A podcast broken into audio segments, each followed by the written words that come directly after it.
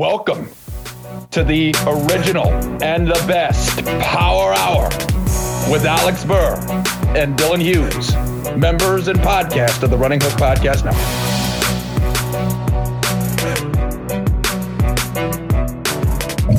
Hello, and welcome to another edition of the Running Hooks Basketball Power Hour.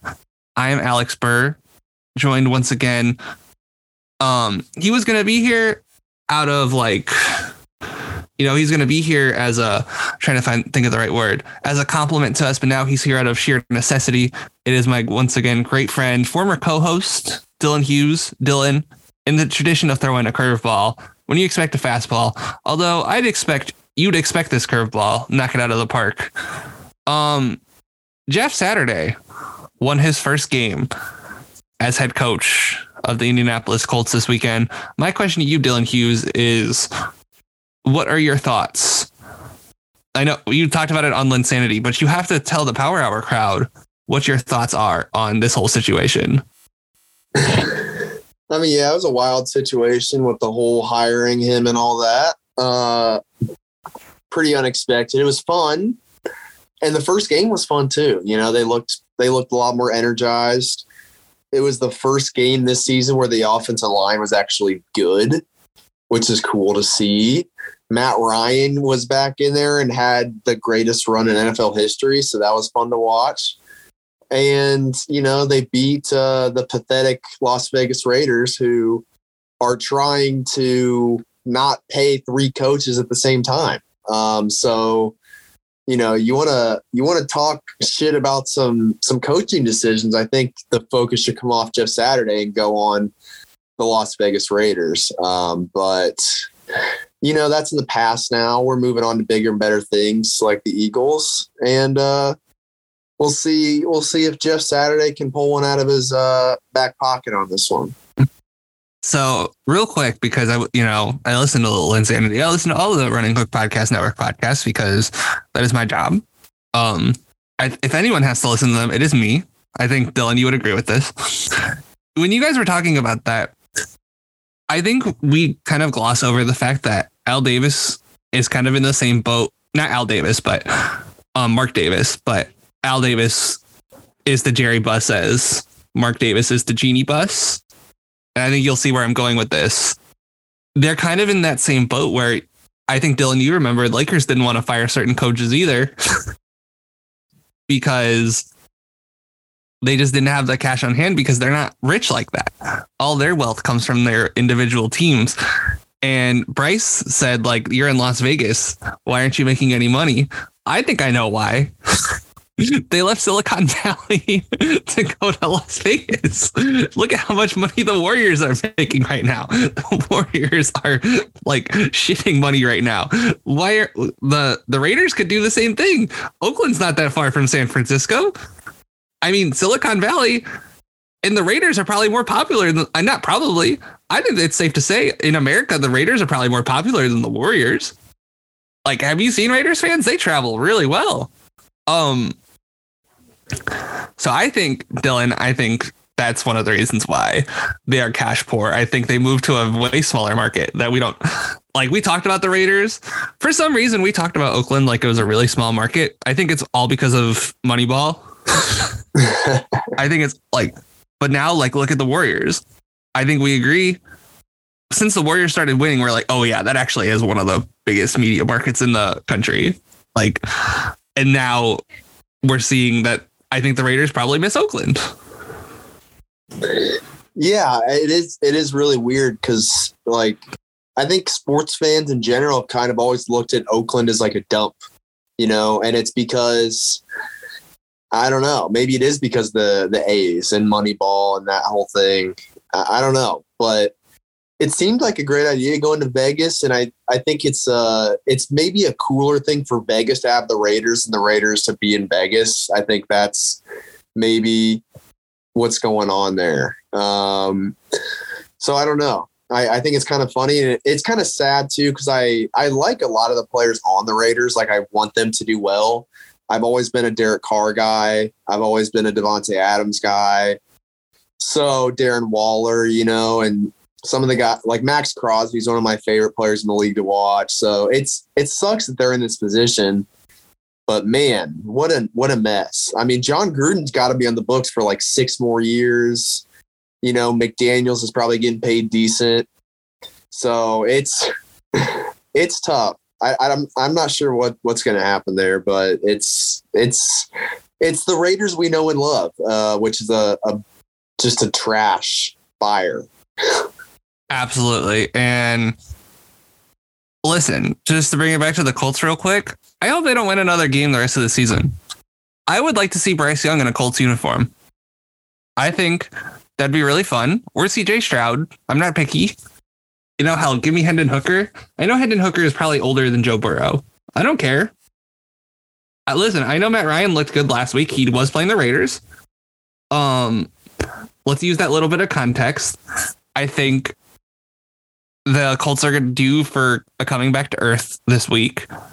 A very much coming back to earth this week, especially since the Eagles are looking to bounce back after losing to the football team.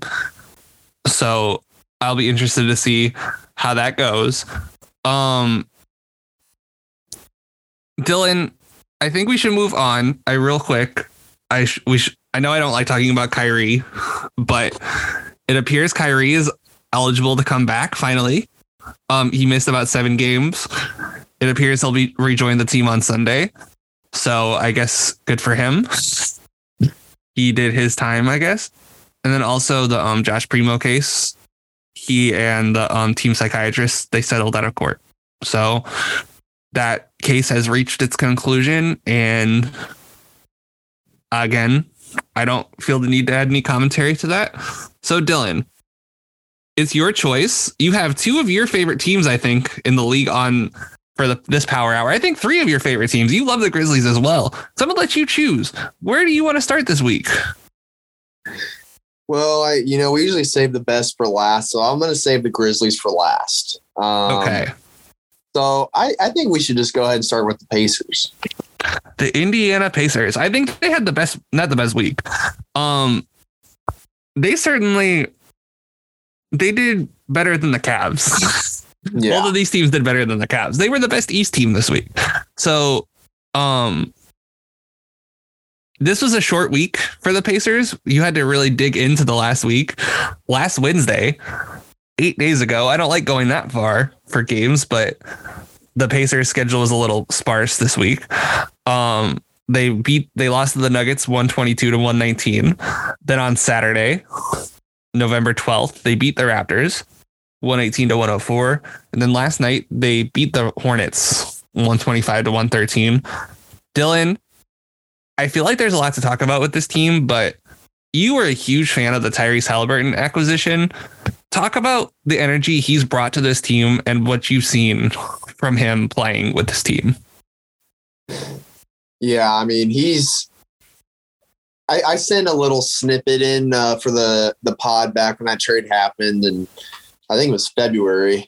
And man, it was just so exciting. And I always loved Domas, but getting Haliburton was just such an easy win, such a clear win, just because, point guards are more important than centers that don't defend the rim. And Haliburton is still insanely young, so he kind of helps reset that timeline for the Pacers, who clearly wanted to get younger. And I think they planned on tanking this year. It's not really going that well, but he's just been so fun to watch. I mean, his passing vision is just insane.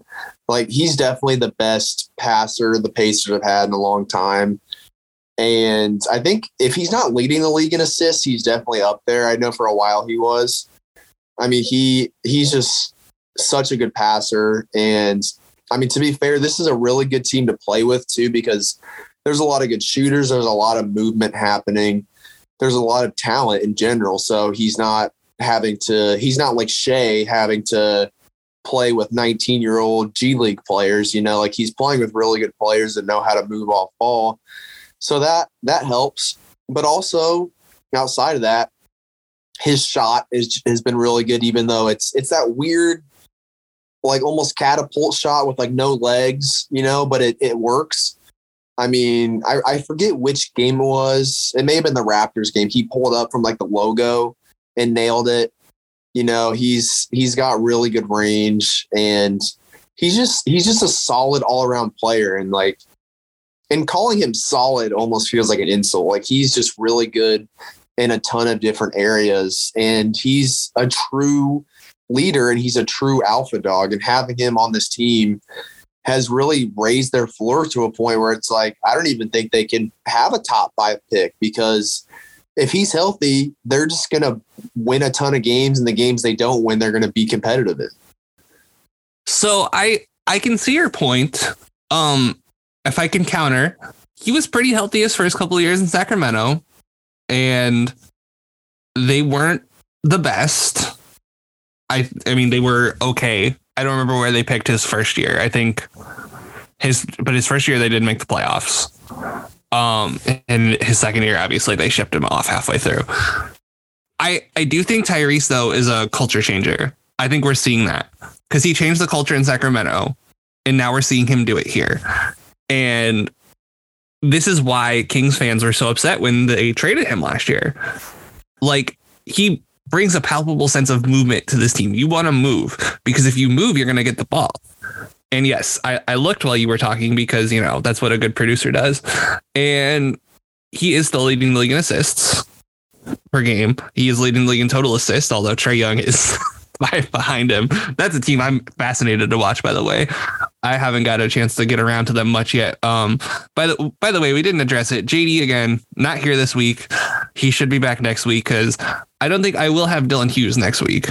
So I hope we get JD back next week. If not, we'll work something out. But anyway, back to Haliburton.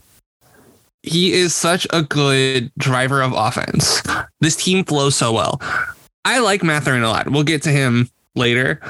I don't think he's having this kind of success even in Detroit, because Cade doesn't just promote this kind of movement. Cade's a good passer, but Cade's a good passer in the mold of like a Luka, of like a Harden, right? And those guys, they're good passers, but the kind of basketball they play, I think the Cavs kind of do this too with Garland.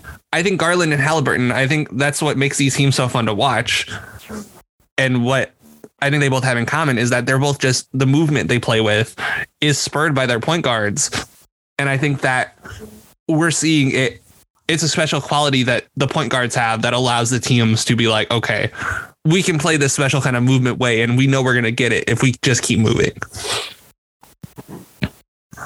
Yeah, I definitely think that's the case. And it's pretty evident when you watch them that it really just flows seamlessly.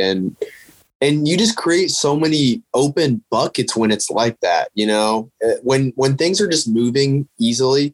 And this is, we kind of talked about this with the Celtics last week, and they don't really have that kind of a guy that gets the team moving like that. But I think they all just kind of move really well on their own. And you're going to see in the offense, it just flows so easily. And the Pacers and the Cavs, you know, are the same way, where the ball gets around and it always ends up in the right spot, it seems like. And it doesn't, there's not a ton that seems forced. And, you know, sometimes it's good to have a guy like Luka or Harden that can kind of force stuff when they need it, you know. And when you get to the playoffs and it's tighter defense, it's, you know, good to have a guy that's capable of that. And it's not to say that Haliburton isn't, you know, we haven't really seen that yet, but he does encourage so much movement and flow.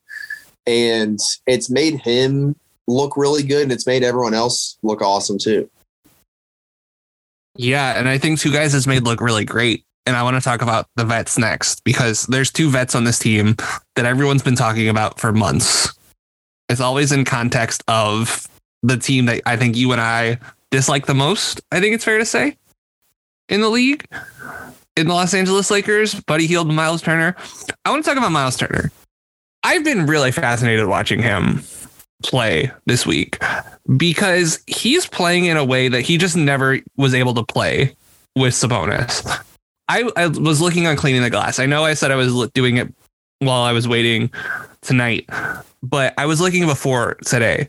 And, you know, Dylan, he's taking like the most percentage of his shots in the paint, like, of his career. Like, did you know that? I didn't know that, but after watching, it doesn't surprise me because when you watch, like, he seems a lot more comfortable down there and a lot more aggressive, and his touch, I think, is better too, which is helping that. But yeah, not having Sabonis clogging up the lane definitely would free that up for him. And I've seen way more roles from him. Like, he used to never, like, even when it was, you know, on the Paul George teams, or when it was, you know, the Victor Oladipo teams, he used to, like, never roll, I feel like. And now he's rolling hard to the basket. He's getting, you know, he's creating stuff by rolls, but he still can pop. He's not just exclusively rolling or exclusively popping. And I feel like, Dylan, this Miles Turner is the guy that's going to be, like, he's dangerous. This guy is an actual, like, starting center. And, you know, we don't have to talk about his defensive contributions. We know.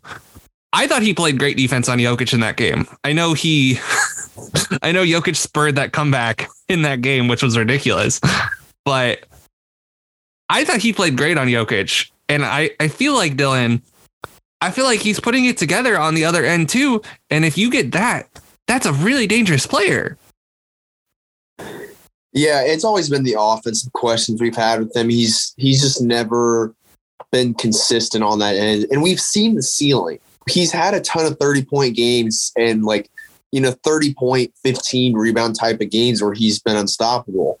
But it's never been consistent. And this year it's been a lot more consistent where he's just scoring a lot more points. And he's grabbing more rebounds, which, you know, with Sabonis not there, definitely is not surprising. But I think the scoring thing is more important.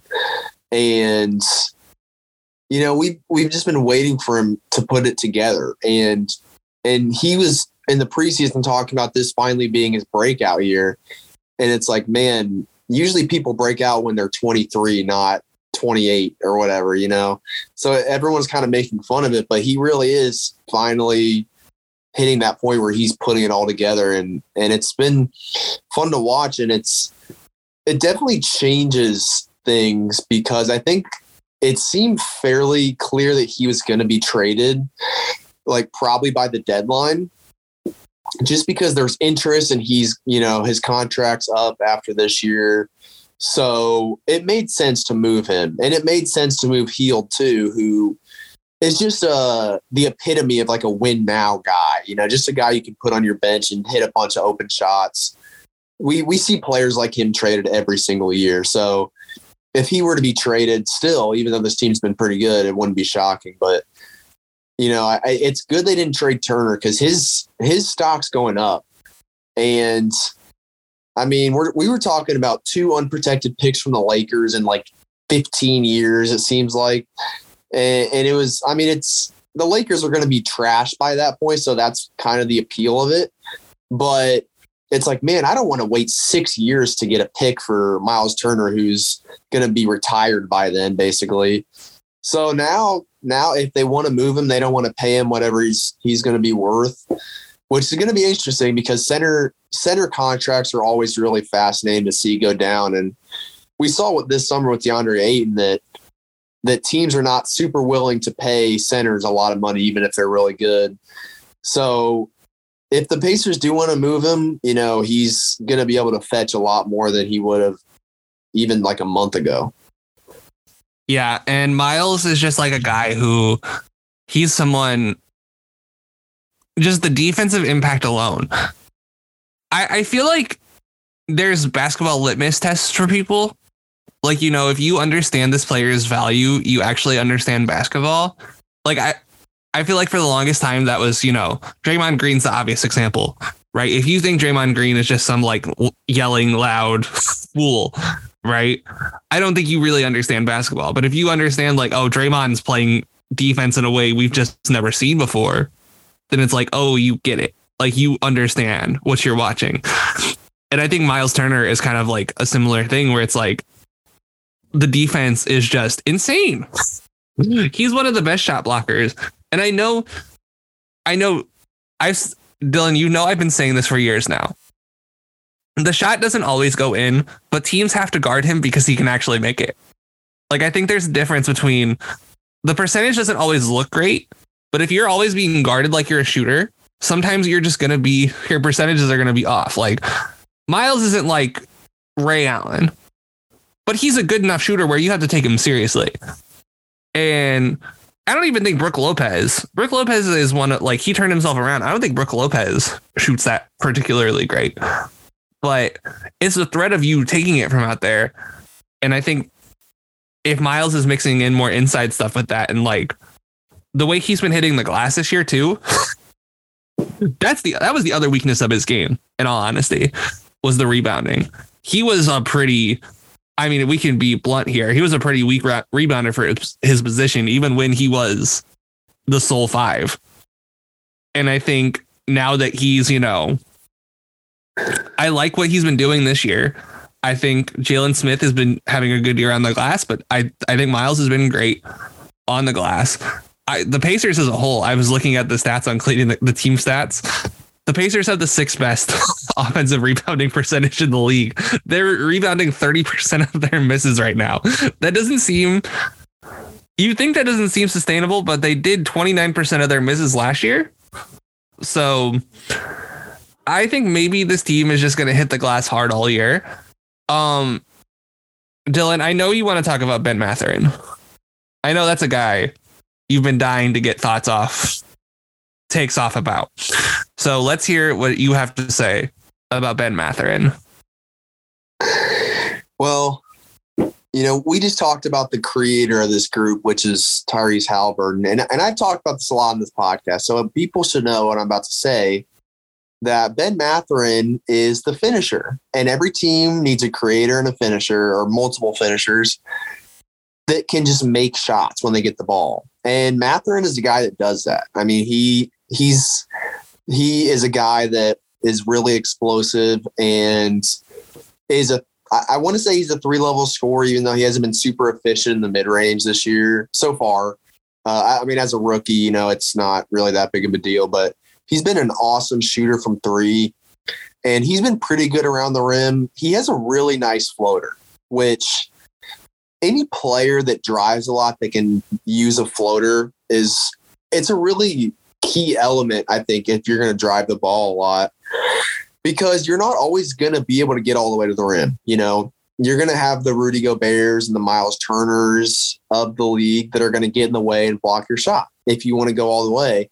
But if you've got the touch to stop 3 feet short and toss it up and make it, then you're in a pretty good spot.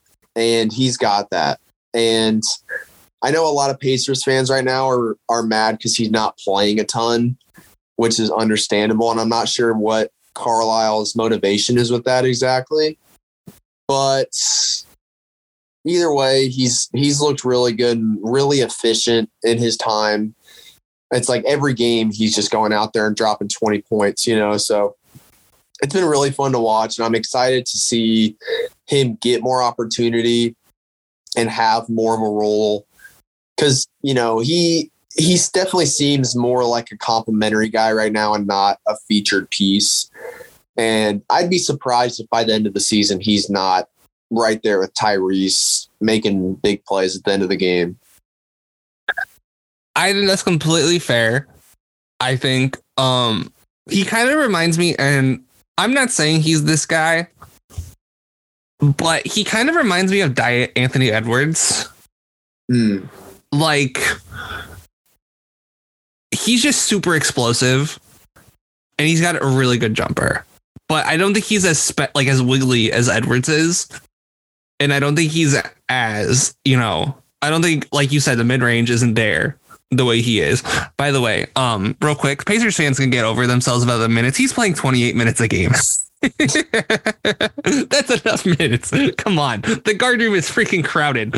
Like, oh, yes, he would probably be more impactful if he was playing 6 more minutes a game, but also his percentages would probably go way down. Like, I do think that there is probably some, like, he's dominating bench lineups.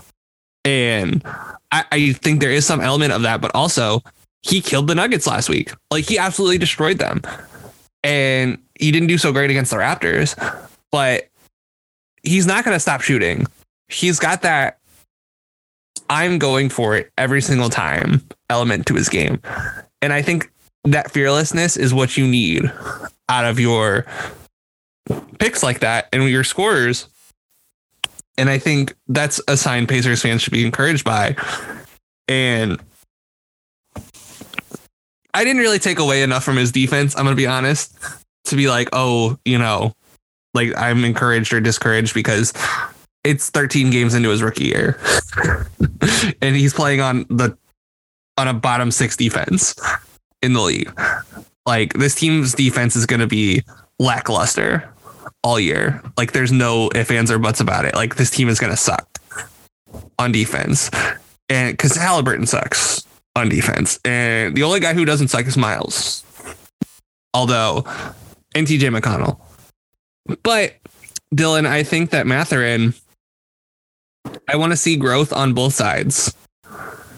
Although I don't know how much. If this is his peak, I think this is a pretty good guy you're willing to keep for the rest of your career. Like, even if he just stays as this good for the rest of his career, doesn't get any better, I think you're willing to live with this result if you're a Pacers fan, Dylan. Yeah, I mean, it's hard to complain about a guy that can even just hit threes at this rate, you know? I mean, as a rookie to hit shots like this is really impressive. And, you know, it's easy to project and see, oh, this guy's doing this now, what's he going to do in 3 or 4 years when the team is actually good or whatever. And you know, maybe he becomes a lot better. Maybe he's Ja Morant and just takes leap after leap every year. I don't know. Maybe he will be, or maybe he'll kind of slightly tick up every year and top out similarly to where he's at now. I don't know. We're going to see, but what he's doing now is pretty dang good, whether you're 20 years old or 30 years old, you know? So it's been pretty impressive. And I personally am not going to get too far ahead of myself with him. I'll get far ahead of myself with Tyrese. I will do that. But with Mathurin, I'm going to just kind of watch and see how it unfolds. And there's a lot of rookies that start topping out in February and March when they're like, wow, I haven't played this many basketball games in my life before. And they get tired. And I think that definitely could happen, where his shot really starts to flatten out. You know, that's definitely possible. So I don't want to get too far ahead of myself with him, but it has been fun to watch so far. Oh, for sure. And I will say, we didn't see Chris Duarte this week. I should probably mention that he is out with an injury. He's out 4 to 6 weeks. So it sucks that we didn't get to see him. Here is a question for you about the future of this Pacers team. Is Mathurin pushing Duarte out of the long-term picture for the Pacers? Or do you think they can coexist? I want to think they can coexist. It really, you would probably need Duarte to play the three a lot in that scenario, unless you just want to have Duarte come off the bench as a six man, which is very possible. And a little disappointing if that's the outcome after what he did last year. But, you know, he was an older player that was drafted, and a lot of Pacers fans didn't like it because he was older.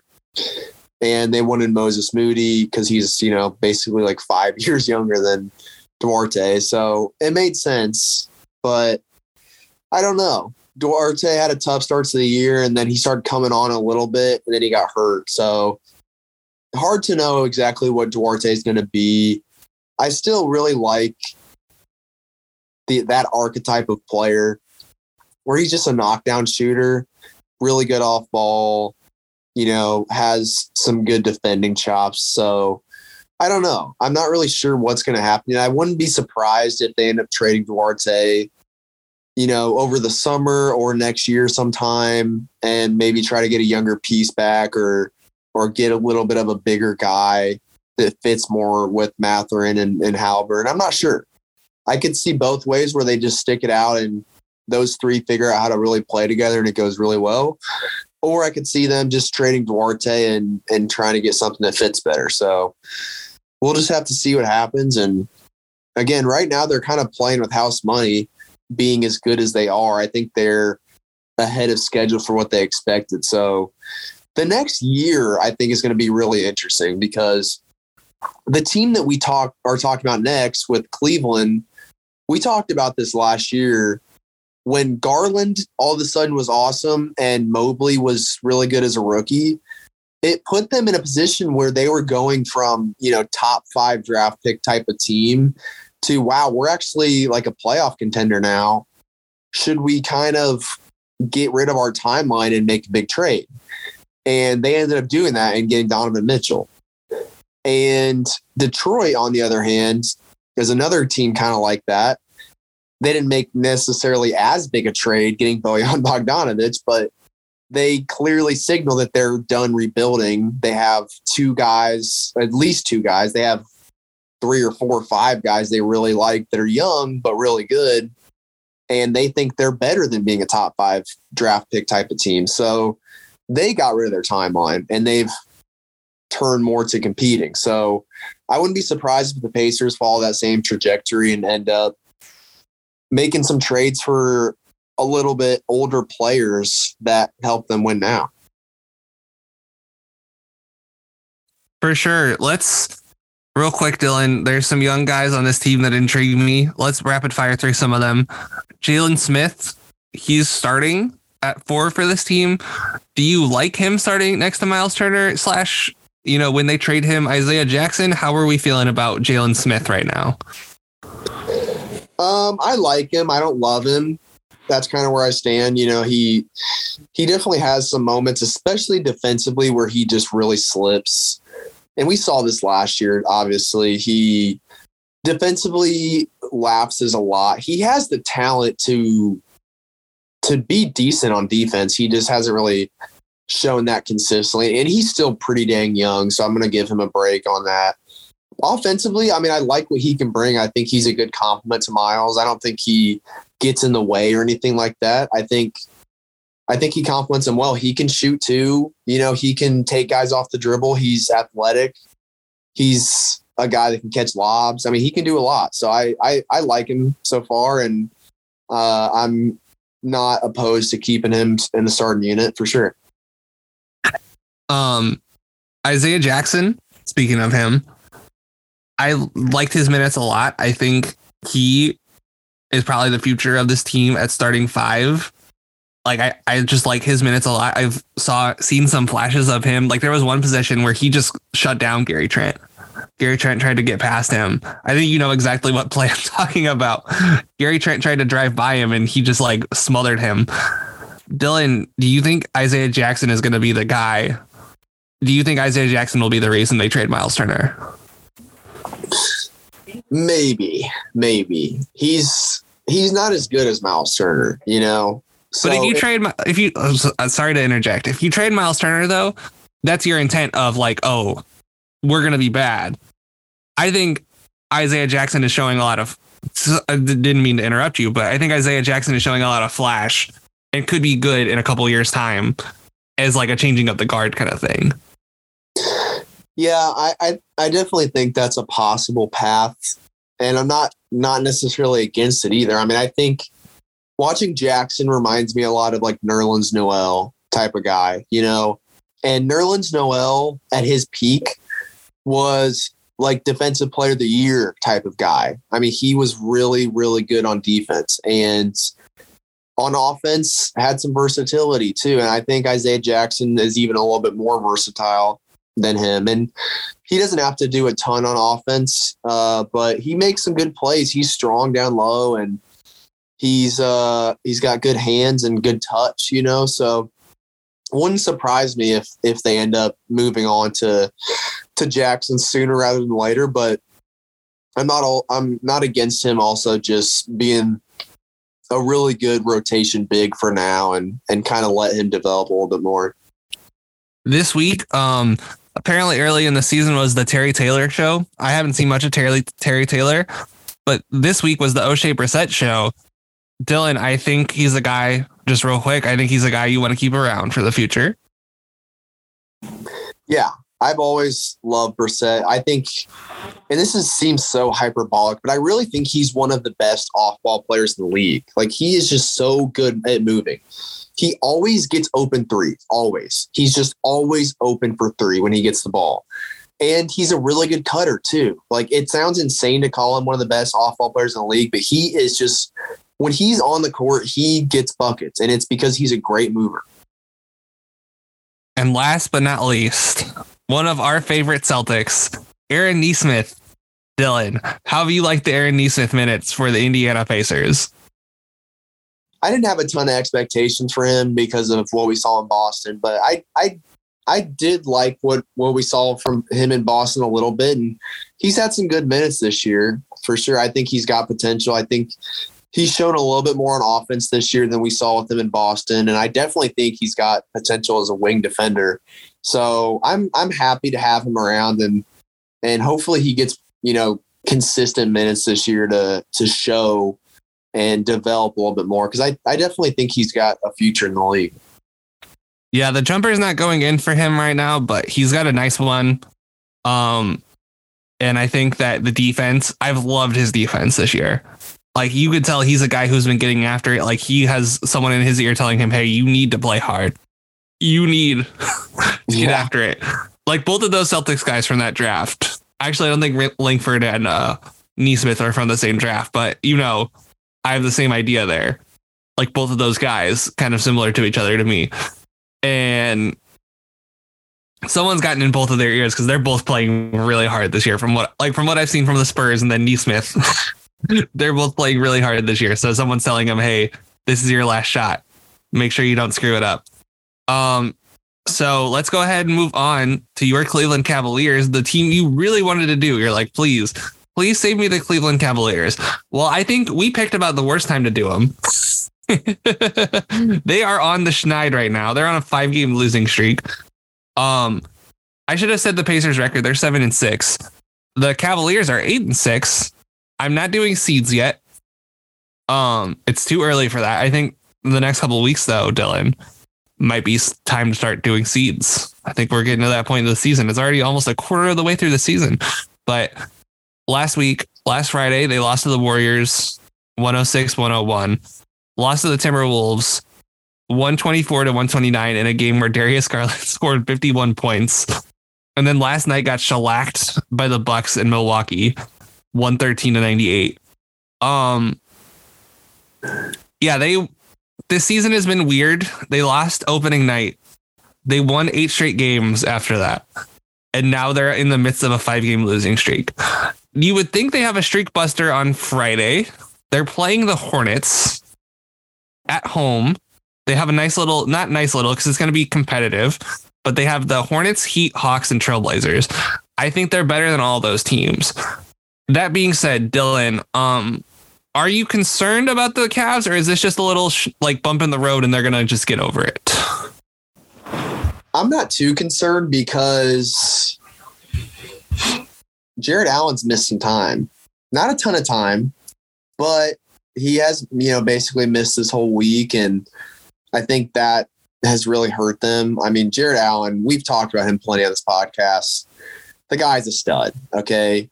And Cleveland was by far, well, I don't want to say by far, but I think they were the winner of that Harden trade.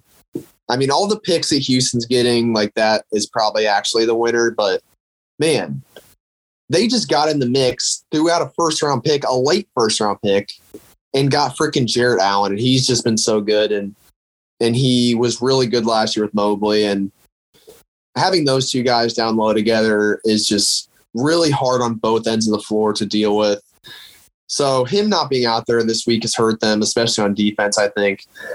But the one thing that I'm concerned about with this team is their wing situation is just really thin. And we kind of knew that, when they made the trade to get Mitchell, they gave up some of that depth. They gave up all-star Lowry Markkanen. They gave up some big time pieces there. But even last year, they were thin at wing. I mean, they've got Cedi Osman right now, who's probably been the most consistent guy. But I don't know, he's still not super impressive to me either. They started Lamar Stevens last night, and he's just kind of whatever. Karis LeVert has played a lot of minutes at the three, which is just never a good thing to have. I think offensively it's fine, but defensively you're going to have some trouble. So I think if possible, they need to upgrade the wing spot because Okoro, he's just not good enough offensively. And we knew this was possible. We talked about it last year. It just seemed pretty clear that he was just never going to be that good of an offensive player unless he started taking some really crazy strides. But I think that's really their weak spot right now. And when they have injuries, that weak spot shows up more because when you've got the big four, you don't need a ton else. You know, when you've got especially Mobley, Mitchell, and Garland, those three guys are going to score you a lot of points and they're going to cover a lot of problems. But when you have any kind of injuries, that glaring three spot really becomes glaring. And this might sound like a joke. They are missing Dean Wade. Exactly. That's exactly their problem. They're missing Dean Wade and it's a problem. Dean Wade is actually really good. Which again, you said it's a problem. I think I choose to look at it like I choose to embrace our Kansas State overlords. Mm-hmm. In all seriousness, like I agree 1000%. I think LeVert's better served off the bench. Truth be told, I think there's some pick and roll chemistry with him and Allen that they haven't even exploited yet. Like even in the games I've seen with the two of them playing, like in. Because they had all that experience for all those years in Brooklyn. There's so much institutional knowledge between the two of them. I don't understand why you don't take more advantage of that. Like those two were a playoff team. And I know it wasn't a bad Eastern Conference, but that's still good. And like, that's still going to kill bench units. It's going to destroy bench units. I would trust, like, I think, okay, LeVert, you're going to get 15 minutes a game with Jared Allen. You are going to dominate the ball in those minutes. And you guys are going to just run roughshod over benches. I don't think that's the worst way to use LeVert. I don't think he's their starting three in this league. Okoro is shooting 7% from three right now. That is not a typo. He is 1 for 14, I think, if my math is right. Yes, 1 for 14. He's 1 for 14 on threes, 13 for 25 on twos, which, you know, is pretty good. But I was watching some of the games. They're ignoring him now. They're just saying, okay, we're going to let you shoot it now. What are they going to do in the playoffs when he's out there? Yes, he's an incredible defensive player. He's not Tony Allen. He's not necessary to what you're doing out there.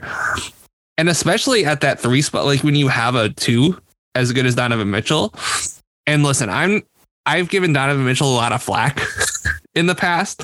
Holy shit. He's been playing amazing so far, like on both sides.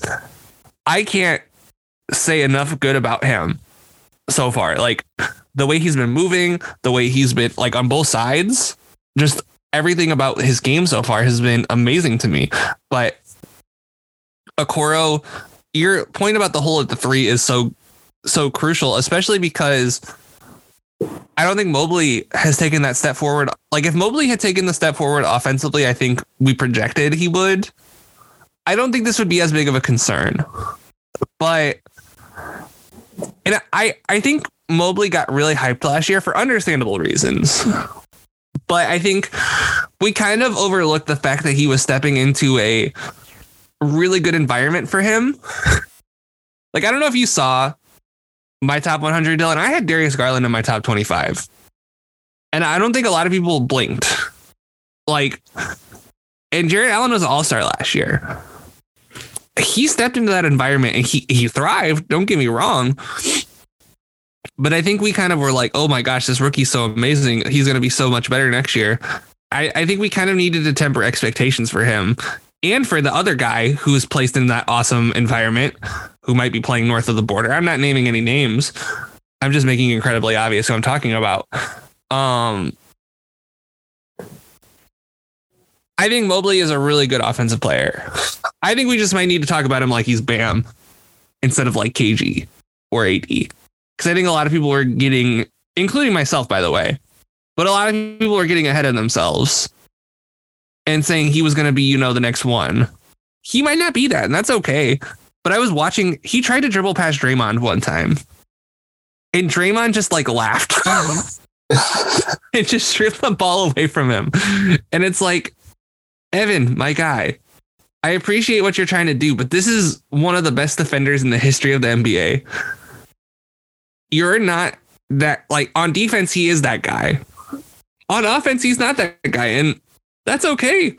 But I think what also needs to happen is he needs to develop a jump shot.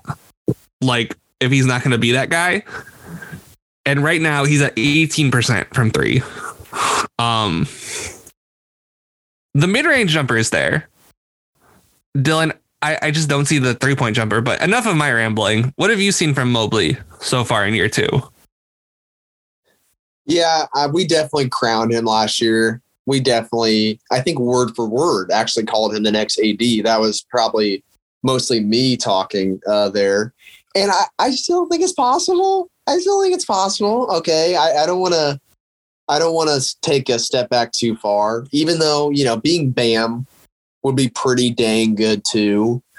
But I don't know.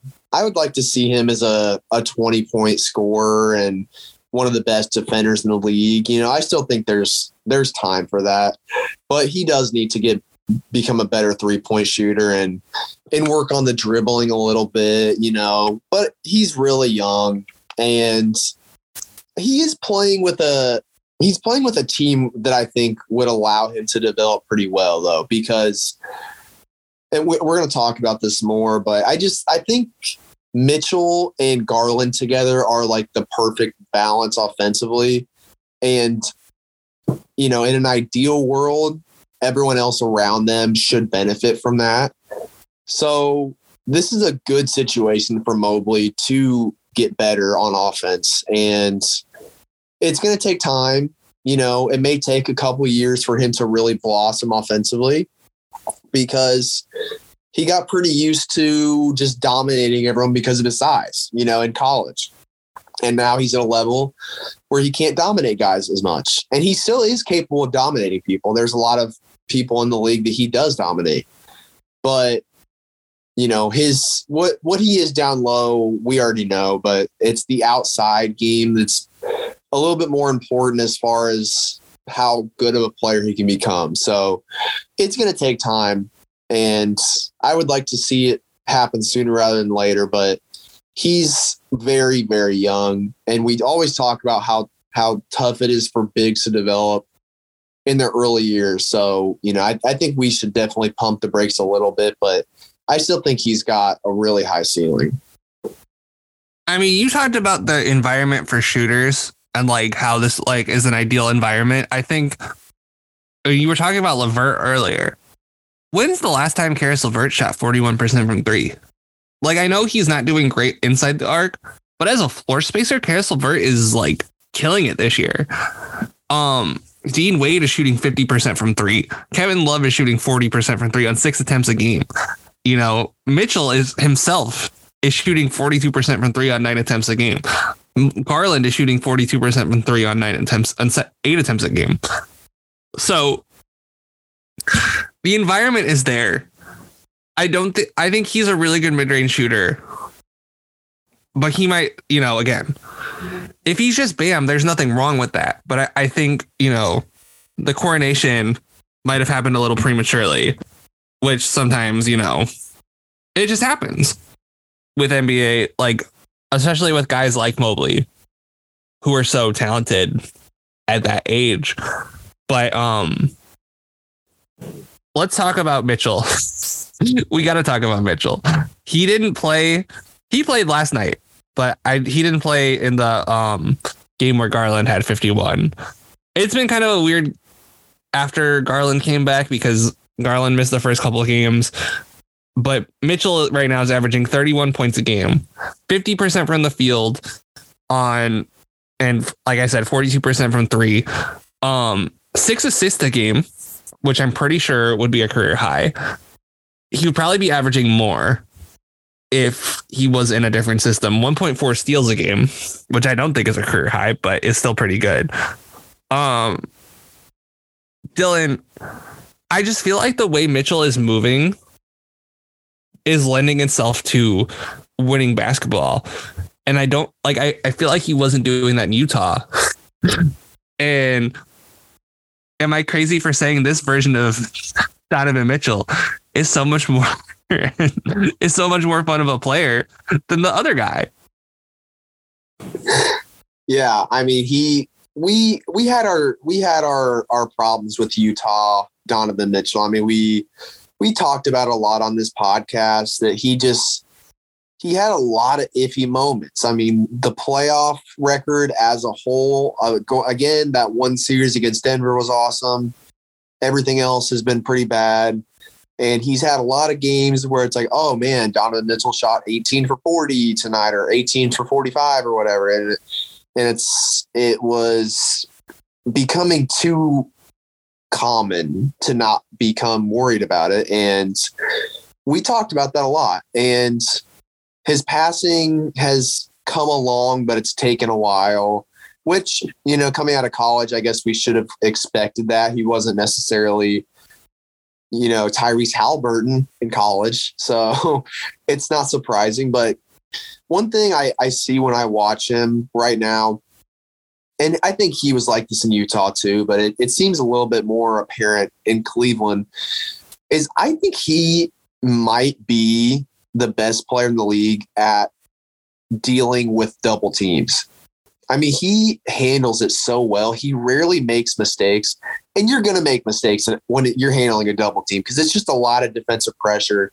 If a team can do it right, you can set up the ball handler to really make a mistake, make a bad pass, make a turnover, shoot a dumb shot. But he's really good at just splitting them all together. He's got a great handle. He's very explosive. But what's even more important is what you do after you break that double team. Because if you're just a one-track mind like he's been in the past, and you just are going to go straight to the bucket, you're going to pull up for a mid-range jump shot, you know, it's not as impressive because it's like, well, you made one decision right, but you made the next one wrong. And, you know, sometimes the shots go in, obviously. But when you break a double team, that means it's 4-on-3. So there's going to be an open guy somewhere. And I feel like Mitchell this year has been really good at finding that open guy, not always shooting the open shot that he has, looking for a better shot. And that has helped Garland a lot because somehow Garland is the one that's open. And if you're a defensive team and Darius Garland is the one open guy, then you have done a horrible job, just horrible job. Because Darius Garland for the next 10, 15 years is going to be one of the most lethal shooters and scorers in general in this league. I really believe that. And when he's open, he's going to make it a good amount of times. And Mitchell has recognized that. He's gotten the ball to Garland a lot.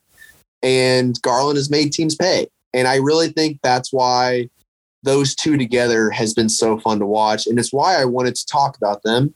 Because you noticed really early on in the season, I mean, it was kind of amazing how quickly Mitchell assimilated into this roster and just kind of took over.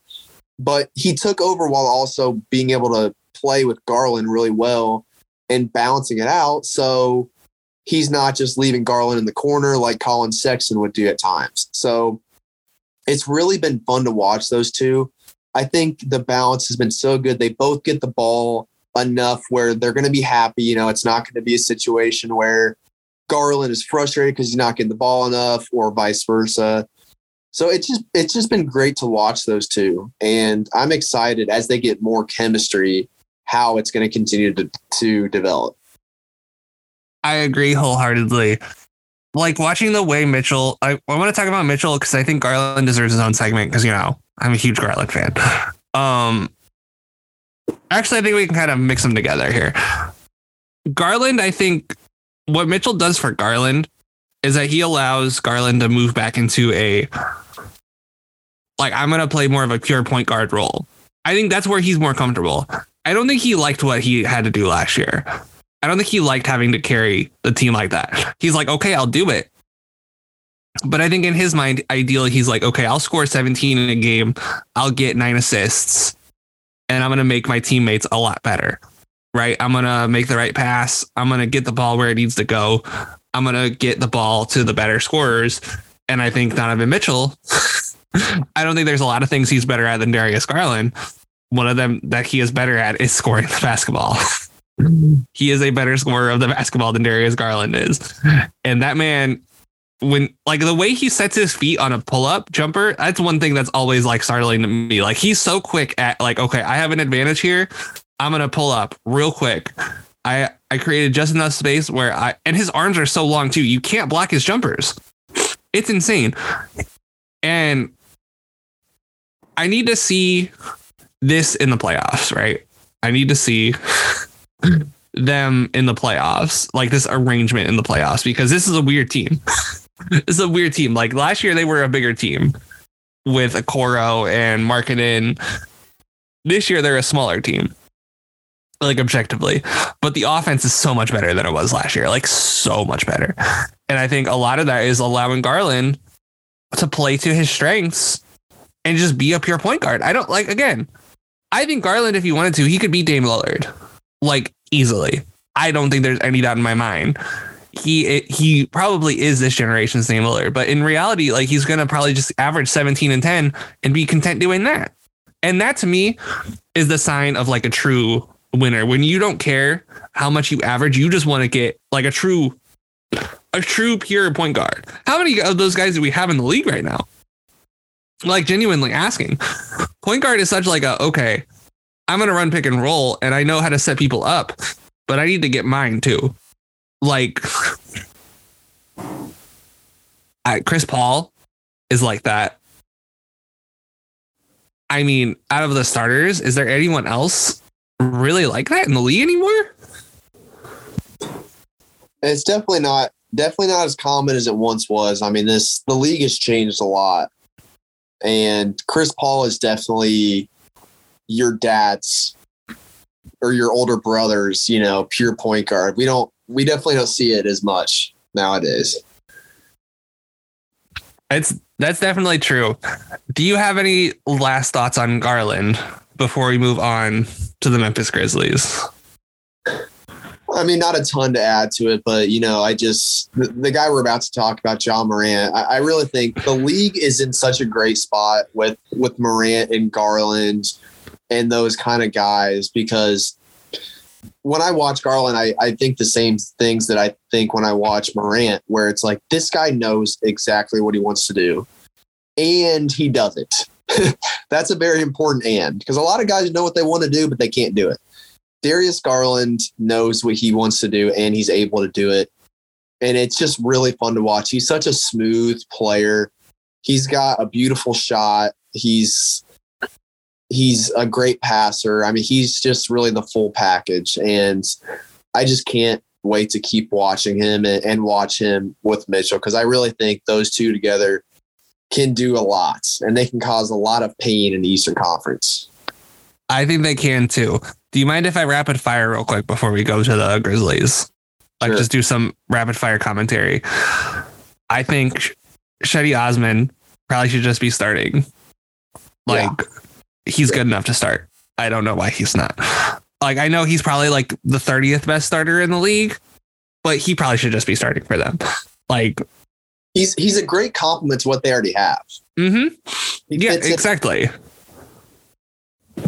Go ahead. I'm sorry. I didn't mean to cut you off. No, that was really it. I mean, he's just a great compliment to what they have. He's a good off-ball player. He cuts well. He always runs on fast breaks. Good finisher, good shooter. You know, like they don't need a ton else from that. Yeah, he's got good size.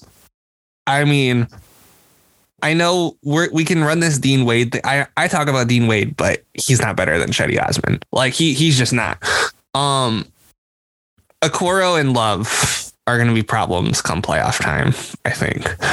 I think Love for the defense reason, and I think Okoro for the reason we already talked about. I don't think you can play Kevin Love in the playoffs. I'm really curious to see what Ricky Rubio looks like when he comes back. Because I think this team needs a Ricky Rubio. Like Hal Neto, no disrespect. I don't know how he's hung on this long, but shout out to him. And also, last one before we move on to the Grizzlies. Justice for Lamar Stevens. This guy should be playing way more than he is. I don't know why he's not. He is so underrated by his own team. I don't know, understand why. Like, he's so good.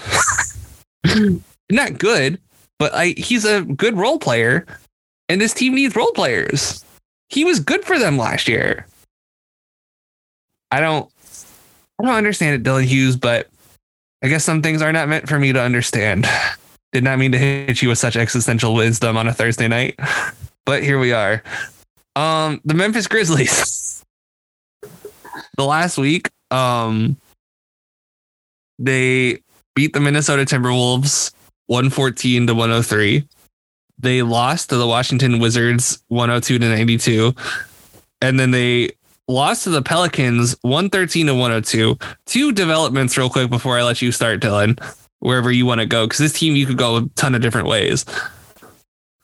Desmond Bane is out for a couple of weeks with a toe injury, but I think they just said 2 to 3 weeks. So he should be back probably by December. The other key development, which I'm sure you saw, and I'm sure you saw in the Pelicans game, is that Jaren Jackson Jr. is back, folks. He is back. I think people thought he was going to be out longer than he actually was. And we could talk about him. I mean, he only played one game. They're not playing again until tomorrow, and I'm guessing he probably won't play against Oklahoma City. But Dylan, where do you want to start with the Memphis Grizzlies? Well, I think I want to talk about Desmond Bane, who's hurt right now. But, I mean, him and Morant, like, I think they are the next Steph and Clay. I really do. They are just amazing. And Desmond Bane, I really think, is the next Klay Thompson. I mean, this guy is just unbelievable. And you could even say he's more well-rounded on offense. He may not have the same ceiling as a shooter, like the 60-point type of ceiling. He may not have the same upside as a defender, even though he might, where he's able to lock down a guy like Kyrie in the finals. I don't know. He may not, but maybe he does. I don't want to go too far here, but let's not go too far. Let's just say I don't think his defense will be as good, but continue. Yeah. I don't think it will either, but hey, my time for hot takes is reduced now, so I have to fire them off as much as I can. Fair enough. But I mean, the guy is just unbelievable, and you know, I think for a couple of years there, it seemed like, oh, he'll be a good compliment to Ja Morant, and now it's like he's not as good as Ja Morant, but man, there's some nights where that dude is the reason they won the game, and there's just no denying it, and I really just love watching this Grizzlies team. And they're such a strong organization. They just always draft the right guys, it seems like. They draft too many guys. Like Xavier Tillman doesn't play because they've drafted so well that they're finally giving our boy Brandon Clark the shine and the playing time he deserves. It took some time, but he's finally become a very vital, key part of their team. So I'm really happy about that.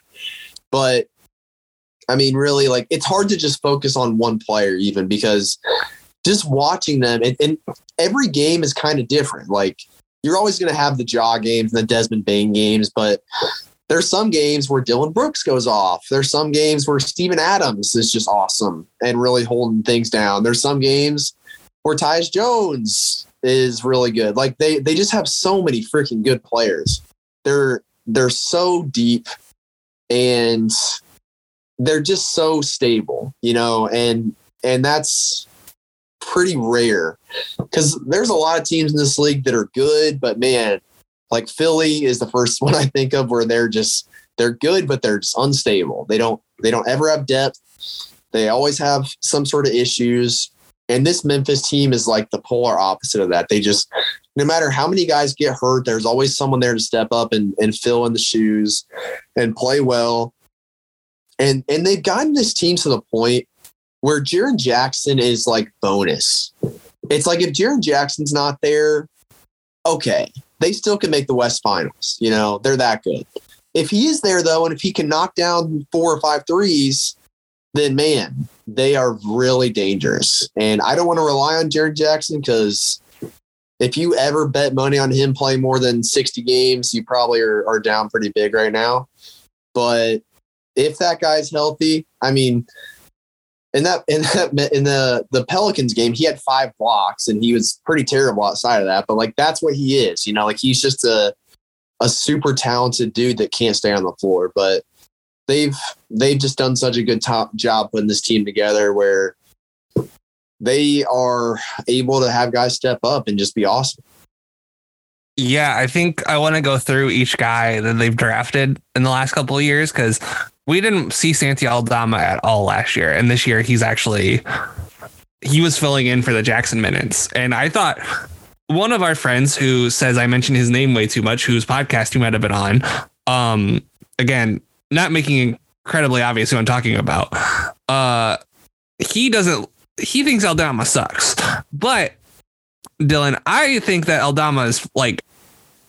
Aldama's fine. I don't think he's that bad, but the fact that they just have this guy, they can just plug him in until Jaren comes back, right? As you were saying, the fact that they just have, you know, they just draft David Roddy. They just draft Jake Laravia.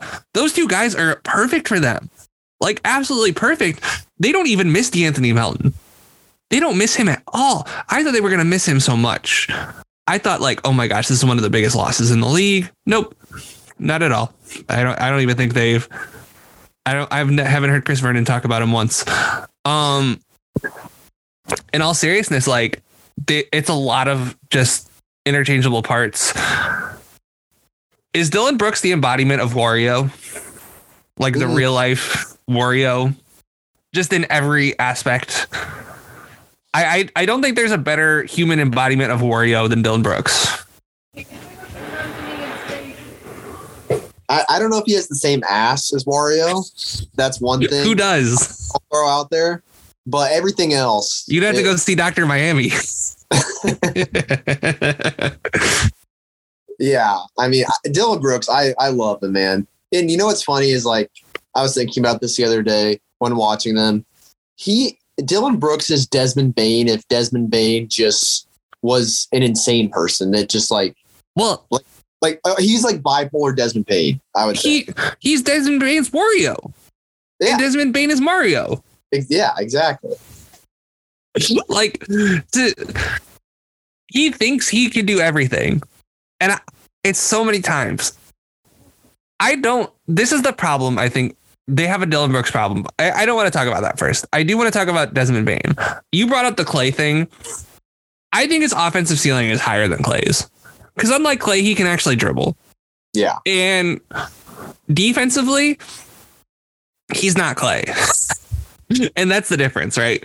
I think what we forget, and not just you brought up the defense for Clay, so you didn't forget it. But what the general public forgets about Clay is his defense was so crazy good during his prime.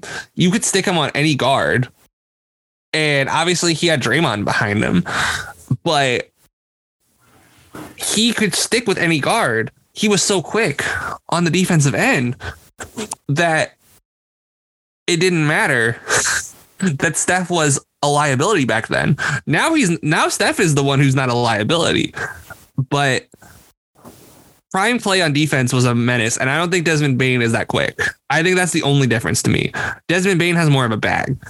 Because what he can do, and I don't think 25 points a game is sustainable for Desmond Bane. I'm going to go out on a limb and say it, but I think he could average like 23 a game. I don't think that's crazy for a whole season, like 22, 23, because he's such a good shooter. Like right now, 46, 45, 91. Shooting splits. I don't really see any of those going down too much. And he's been getting to the line a good amount, like 5 times a game, which is good for a player like him. You know who Desmond Bane reminds me of, actually? Desmond Bane kind of reminds me of modern Rip Hamilton. Like, I like that. Rip is like, I think we forgot about Rip. Like he's the forgotten member of the Pistons group, especially because, you know, Tayshaun had the chase down block on Reggie and he shut down Kobe in the finals. So he's always like, oh, you know, that team was so, you know, had five good players, no superstars. But I still think people just don't remember Rip Hamilton. He was a really good, he had a good dribble. He could score, like he could run off of picks. If Desmond Bane is Rip Hamilton, I don't think that's the worst thing for this team. And I don't think if Ja is like a better Chauncey Billups. What I'm saying, Dylan, is I could see this. What I'm saying, Dylan, is that the Grizzlies are the 0-4 Pistons. I would love that. I wish I was alive to see I was alive, but I wish I was old enough or cared about basketball in 04. I was 7, so I was more interested in PS2 or something, but I wish I was around to watch that team. So if this is the modern iteration of that, then I'm really happy. But we should talk about Ja. Ja's looked incredible this year. And did you see that dunk he had the other day? Where he switched hands in midair? I don't think I did. Who were they playing? They were playing somebody. It was last night. It was against the Pelicans, or not last night. It was Tuesday night against the Pelicans. He thought he got fouled. I think he dunked over Alvarado. And he switched hands in midair and dunked it. Like he was going up with his right. And then just in midair decides, nope, I'm going to dunk it with my left. He's just doing stuff like that. And like, it's like not even as crazy as it used to be. And he's making 40% of his threes. I mean, I think it's safe to say when he's healthy, he's probably a top 10 player in the league. Is that a fair statement, Dylan? Dude, I'm so in love with him that you could call him a top 5 player and I would be on board. I mean, he is just so freaking fun to watch. I was watching the Minnesota game they had. I think it was last Friday. There was we all talk about his crazy dunks and layups and his passes and all that. He had a play. I don't know. I don't remember who threw it to him or whatever, or who he passed it to, but he was on a fast break and his teammate passed the ball up court to him. He was on the left side of the hoop and the ball came up on his left. So it was pretty clear that he was going to have a really tough time turning that into a bucket. He just very quickly got the ball in his left hand, without even looking past the guy behind him. And it was just a wide open layup. And it was like one of those plays where you like gasped because it's like so freaking good. It's like, how is this guy going to turn that pass into a play? And he was able to do it without even looking at his teammate. Like that's the kind of stuff he's able to do. And that's the kind of stuff that LeBron does. That's so shocking. You know, there's not that many players in the league that can make plays like that. And Ja is one of them. I mean, he is so good. They're so fun to watch. And the pull-up shooting being what it's at right now, and a lot of those are coming from the top of the key, which, hey, you know, whatever gets it done. The top of the key, everyone says the corner three is the easiest because it's the shortest. I've always said it's the top of the key. If anyone's played basketball before, I think it's like you're staring straight at the square. Shoot towards the square, you're going to make it. Like it's the easiest shot in basketball if you're open. So a lot of them come from up there, but you know, whatever gets it done. So it's having him be able to shoot just opens it up, and he doesn't even need his game to open up. He's so fast and quick. He doesn't even need a shot. And we've said that for years. It doesn't really matter. He's one of those players that can overcome the lack of a shot because he's so freaking fast, and he'll throw himself at the rim and land on the floor hard, and not even care. So he always gets it done. And he is just one of my favorite offensive players, maybe of all time to watch. I mean, he is just unbelievably good. You threw out LeBron's name there. And I think calling Ja guard LeBron, I don't think that's crazy. I like in a lot of aspects because he's a good finisher, like a great finisher. He's so explosive, but he's at the same time, he's always the smartest guy on the court. He knows where everybody is, and he's terrifying. You don't want to get chased down blocked by Ja. I'm stealing that. I'm going to make that my take. Even though you kind of said it, you didn't actually make it your take, so it's my take now. Thanks, Dylan. In all seriousness, his in between game, the floaters. He's just unstoppable when he gets going. I mean, he was unstoppable against Golden State. I think he had 47 in game 2 last year.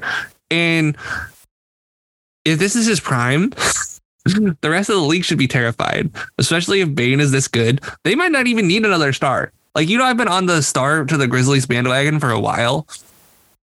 Like, I've been like, oh, get Jaylen Brown to the Grizzlies, get Bradley Beal to the Grizzlies, get whoever to the Grizzlies. I don't think they might just need like a guy upgrade over Steven Adams.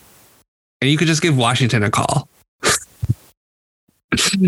I'm not going to let this Daniel Gafford thing go.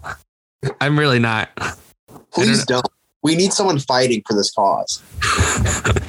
But Steven Adams even isn't like in the regular season. I compared Steven Adams to Tim Wakefield. Just like he's going to throw 200 innings, get you a 4.5 ERA, but you don't have to go to your bullpen till the 6th inning every game. And Steven Adams is averaging 5 offensive rebounds a game right now. Not surprised. He's just a monster. And Conchar is playing 27 minutes a game. Tyus Jones is killing it for them. Brandon Clark, like you said, killing it. Let's talk about the young guys, because we've already talked about Tyus Jones. We talked about Brandon Clark enough. Although you probably don't think there is such a thing as talking about Brandon Clark enough. I know you love David Roddy. I just know you loved watching that guy. Did you have any David Roddy thoughts? I mean, nothing really super specific or anything, but he is just a guy, and Jake Laravia, kind of the same deal, where it's like you could just completely skip the offseason every single year, and there's going to be a Grizzlies rookie that you've probably never heard of that's going to be in the rotation and is going to be good. And that's what we're seeing right now. And I mean, trading Melton was obviously hurt my soul a little bit, but I knew it would work out because this is just what Memphis does. Memphis makes good moves. They made a really good move to get Melton. We're seeing the flip side where they move him and get Roddy, and he's been good. I mean, this is just the grit and grind machine. They just push out good players every single year. I agree. The only complaint I have is that Kenneth Lofton Jr. hasn't played enough. That guy dominated Wembanyama in the U19s. Yes, I'm that much of a nerd where I watch the U19s. I watched Wembanyama before it was cool, folks. Would have watched him soon, man. You haven't watched Wembanyama yet? I mean, I haven't seen like a full game. You should find those games that he played against Scoot on YouTube if they have. They're actually showing his games on League Pass. Oh, Victor's. Really? Mm-hmm. Okay, well that makes it easy. Then I've already paid for the Wembanyama experience. So. Yes, and I think they're showing Scoot's games on YouTube too. Not on YouTube, on League Pass too. Those two guys, man. The league is going to be scary next year. Listen, you better hope the Pacers get a top 5 pick. I know we were talking about it earlier. I'm hoping those two guys are legit prospects. I do want to talk about real quick.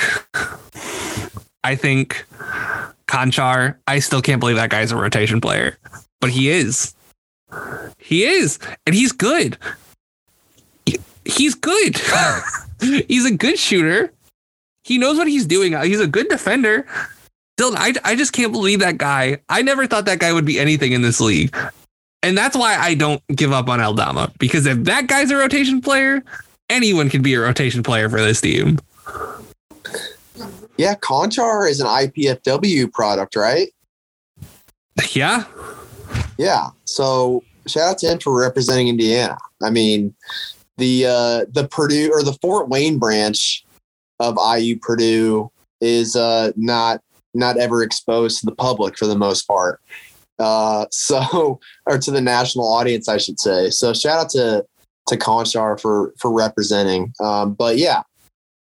And again, this is just what happens with the Grizzlies, man. They just put white guys in there and they just make plays. I mean, I don't want to make it a race thing, but it does seem to be what happens. They just throw a white guy you've never heard of out there and it works out. So, we're continuing to see that. And I really do like Conchar too. He has some really good minutes just out there knocking down wide open shots. You know, you love to see it. You absolutely do. I think, Dylan, no hyperbole, I think this is one of my favorite podcasts we've ever done. I think we killed it. Thank you so much for joining me. Do you have anything to plug? Plug the tour, because I know you're going back out next week. So make sure you plug the tour. You said you have a show in Bloomington coming up, right? Yes, we will be at the Buskirk Chumlee Theater on Saturday, the day after Black Friday. So I'm sure for many people, it will be Red Saturday because their money will all be spent on Friday. So we'll be there and it's also IU produced. So you can call it Red Saturday if you're an IU fan, which hopefully you're not.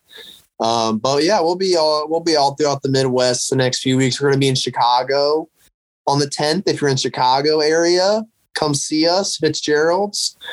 We're going to be in Cincinnati on New Year's Eve. You know, we got some fun stuff coming up. This is news to me. I'm going to have to check this out. So I'll keep you posted, Dylan Hughes. Let's plug our other podcast. JD's not here, but make sure you check out Facts and Stats.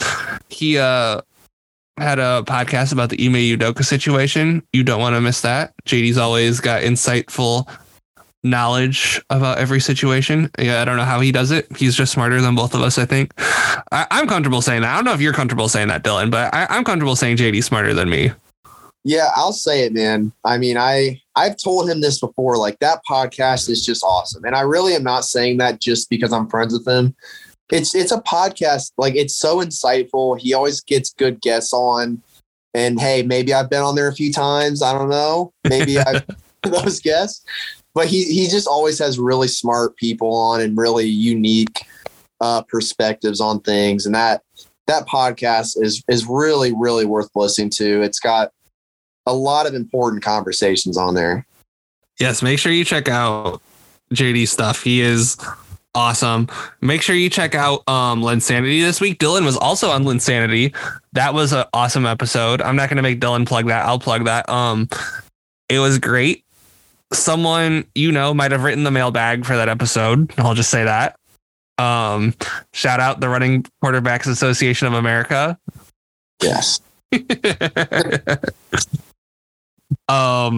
Make sure you check out Circle City Cinema.